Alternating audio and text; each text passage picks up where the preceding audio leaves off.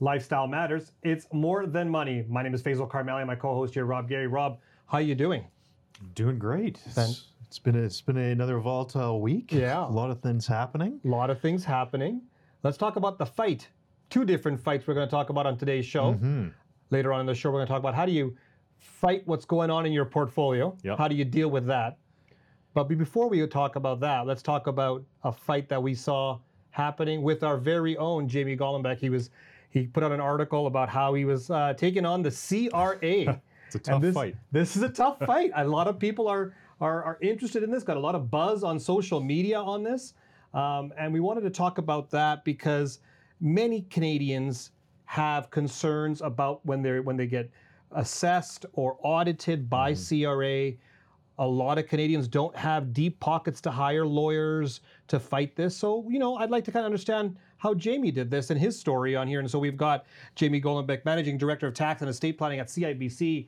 Jamie, thank you for joining us. My pleasure. All right, let's fill it out really quickly for the overall of what happened. And then what was the process you went through to actually take on CRA? Yeah, so I ended up doing this all on my own, which is why I wrote the story to tell other Canadians that it is possible if you invest the time to do this on your own, depending on how complex your case is. I thought my case was very straightforward, so I didn't need to hire uh, lawyers or accountants or anything like that. I am an accountant myself, but uh, you know, that being said, just caution that as I tell the story, that your situation may be different and may be much more complex. In which case, it probably is a good idea to at least get an initial opinion from a professional tax advisor, be an accountant or lawyer. But but my story is very simple. I, March the twelfth. Uh, I was working downtown in CIBC in our head office, corporate office, and uh, I actually had tickets for the Leafs game that night. I was taking my son, and uh, all of a sudden in the afternoon, uh, NHL was canceled. And then uh, we were told that evening that uh, our work was canceled, not canceled, but we were not to come back to the office, and that would last for uh, for years. Um, and now we're back partially, uh, but we're still basically working from home. So basically, Friday, March the 13th, Friday the 13th, I basically started working from home for the first time in my life. Uh, you know, um, every day, uh, and I'm still doing so uh, for much of the time. Although we have started to return to the office recently. Um, and so for the 2020 tax year, I claimed my work from home expenses. Now, for many Canadians, the simple method was $2 a day. And uh, for me, it just worked out better mathematically that I'd get a bigger deduction if I actually calculated my actual expenses and then prorated it based on the square feet that I use. So I'm sitting right now in that spare bedroom that I set up a couple of years ago.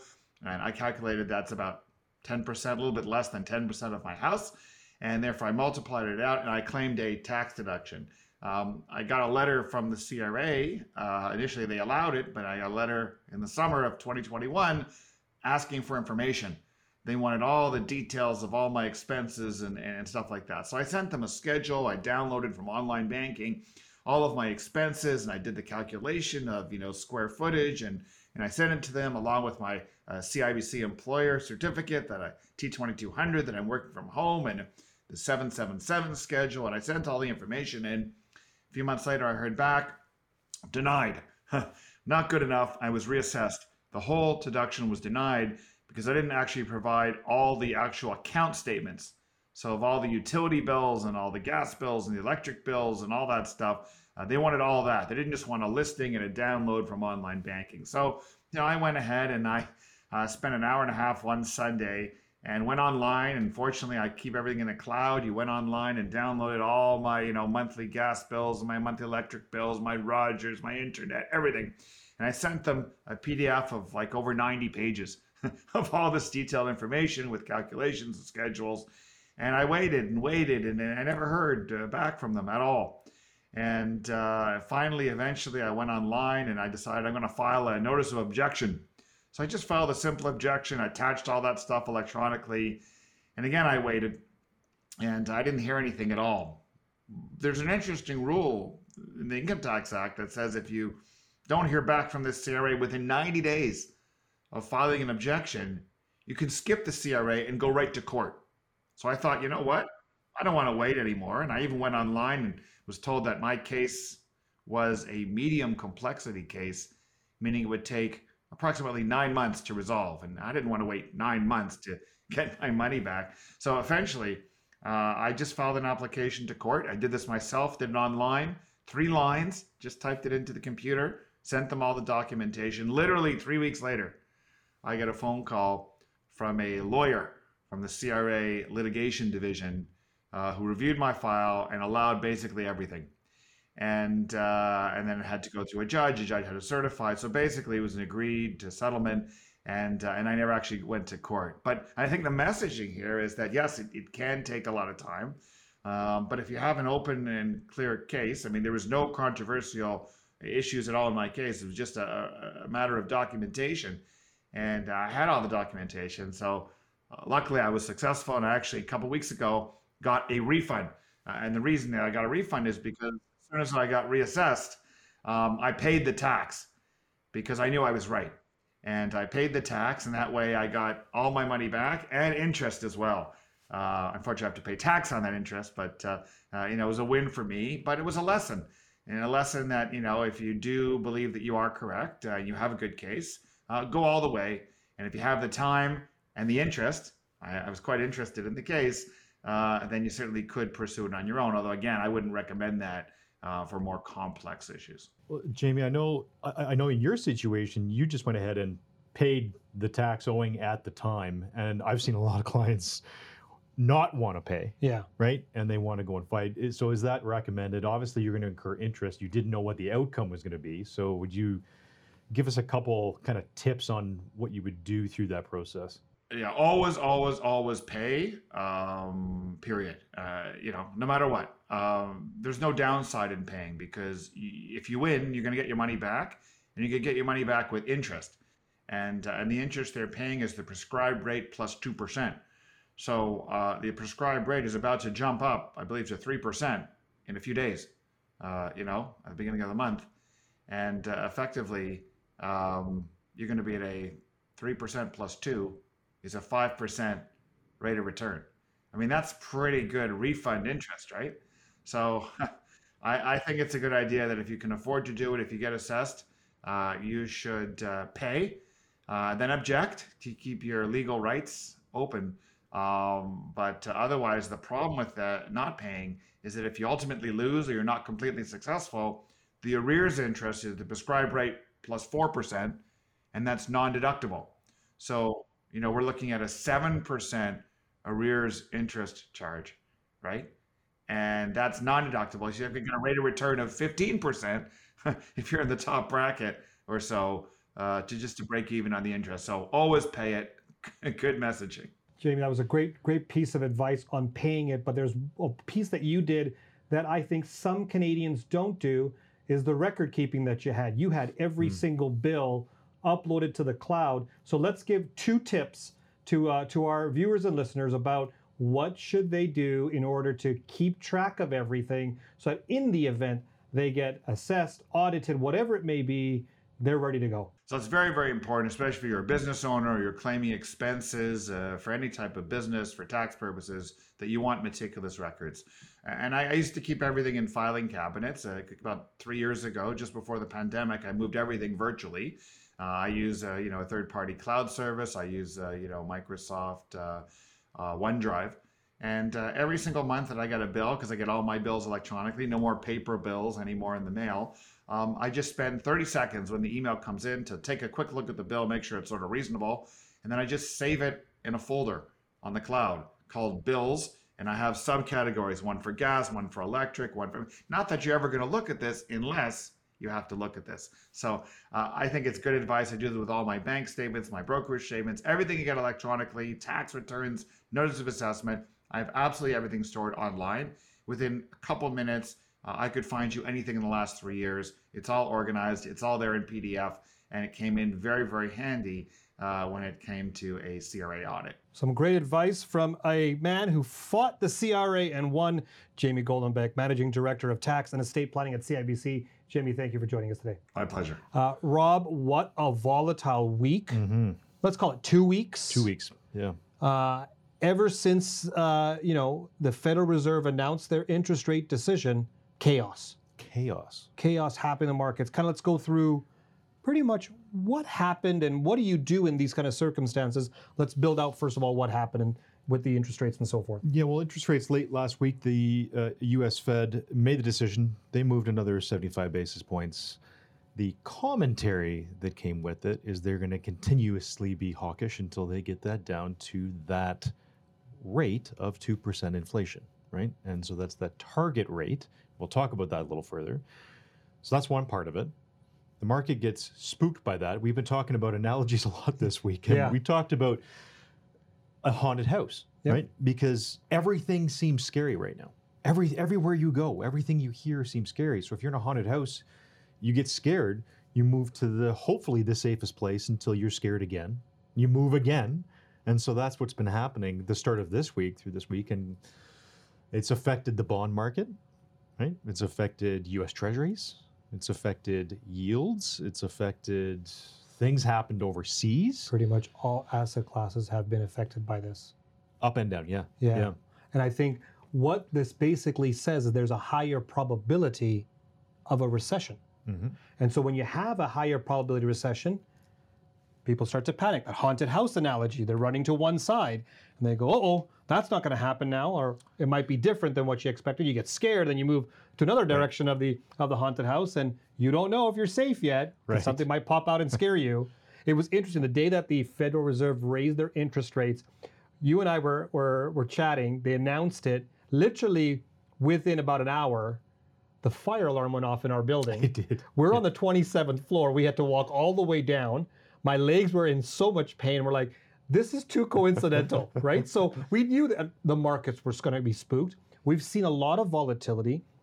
I think one of the biggest concerns that people have is what the heck do you do now? Mm-hmm. You know, that's that's the biggest the biggest concern that we're seeing. You're getting calls from from mm-hmm. clients, from viewers and listeners of our show. I'm getting them as well. Like, what's happening? Well, you're getting a lot of that market commentary too of, okay, let's move to US, right? Or US dollars, right? And the US treasuries got spooked this week too. And then gold went up one day, right? And that's, there was an interday part this week that was an anomaly, Yeah, right?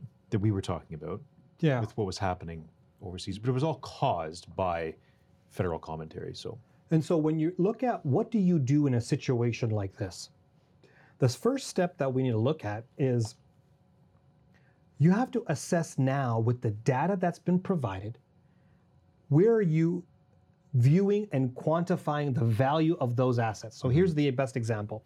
They raised interest rates. They actually increased their target on the high end, which then increases the probability of recession. Okay. So if that's the facts, you look at their the asset classes, cash, bonds, fixed income, and all different types of bonds, and then you look at the, the equity section. Mm-hmm. And you go, where's where's the opportunity first, and where's a, a place to be prepared for this possible scenario of recession? It's not a hundred percent probability, but the it, probability has increased. And so you look at the bond market, interest rates just went up. Mm-hmm. Now, if we're heading to a recession, generally what happens in a recession? Mm. The central bankers start to cut interest rates. So if you're looking a little bit longer term than just the next week or month or six months, you go, maybe I should start getting a bit more opportunistic in the bond market, which is exactly what we did. We actually increased our exposure to the bond market. right? That gives us a better interest rate going forward. Number two, if there's a higher probability of recession, what happens in a recession? Prices go down generally. That's what the central banks have been trying to do. What's one place that here in Alberta that we see all the time whenever we hear the word recession? Well, um, I- I think this is interesting coming from you too, talking about bonds, right? You got Chicken Dave. Yeah. yeah. Maybe that's why he's not here today. No- normally, normally I'm st- I talk about stocks. Dave talks about bonds. You're absolutely right. And And so you're talking about some opportunities using different asset classes. Yep. Right. And we talked about things getting repriced right now. correct. Right. So I find it I find it interesting. Correct. Yeah. So there's an opportunity in bonds. There's risk in commodities because commodity prices are falling. So why expose yourself to more uh, to more commodities, even though they have done well Right. over the last 12, 18 months? Take some profit. Yep. Reallocate, lower your risk exposure, but be prepared for the turnaround. There's going to be opportunity. When this market turns, it may turn so fast that people will go, damn, I missed it. Right. So position the portfolio. So what did we do in our portfolio? Number one, we increased our exposure to the bond market so we can get a better yield, better rate of return there. We decreased our exposure to commodities. We took some profit there. We looked at ways to minimize volatility, currency. So we removed uh, or reduced our exposure to currency risk. We looked at where's the where's the most overvalued markets. We got away from those areas and protected. And then we also invested in areas such as more dividend paying style, meaning they can continue to pay cash flow at a higher rate. And then we also looked at in a small percentage, 10%, of where the area is for opportunity of growth as we get through this recession. Right. Look how far we're looking in advance. It's not the next quarter, it's not the next six months. It could be 12, 18, 24 months out. But where are the growth areas? So we allocated 10% there. But this is a shift in the portfolio, very active versus hang in there, everything will work out. And this is something that I think investors need to understand. When you are managing a portfolio, you're not just managing upside, you're also managing your risk. Right. And when you're trying to manage risk, do not put all your all your investments into one category, like bonds. You know how many people have said, just put all your money in bonds now. Well, where are we headed? We're headed into a recession. There's going to be opportunity there. That's what the that's what the general public is not feeling, right? Yeah. They're in that haunted house. They're in the haunted house. They're jumping from one side of the house to the other because they're in fear. So let's go over here. No, I got scared. Let's go over here. and these are the times that you get excited. Oh, big time. This is the shopping list is growing now. The shopping list is growing and it's going to be Boxing Day shopping soon. Mm-hmm. And when that happens, that's when you have to be able to adjust the portfolio. This is not our first recession. This is not our first time experiencing this. Been doing this for 25 years. I can tell you this is not the first nor the last recession that we're going to experience or 20% drops in the market.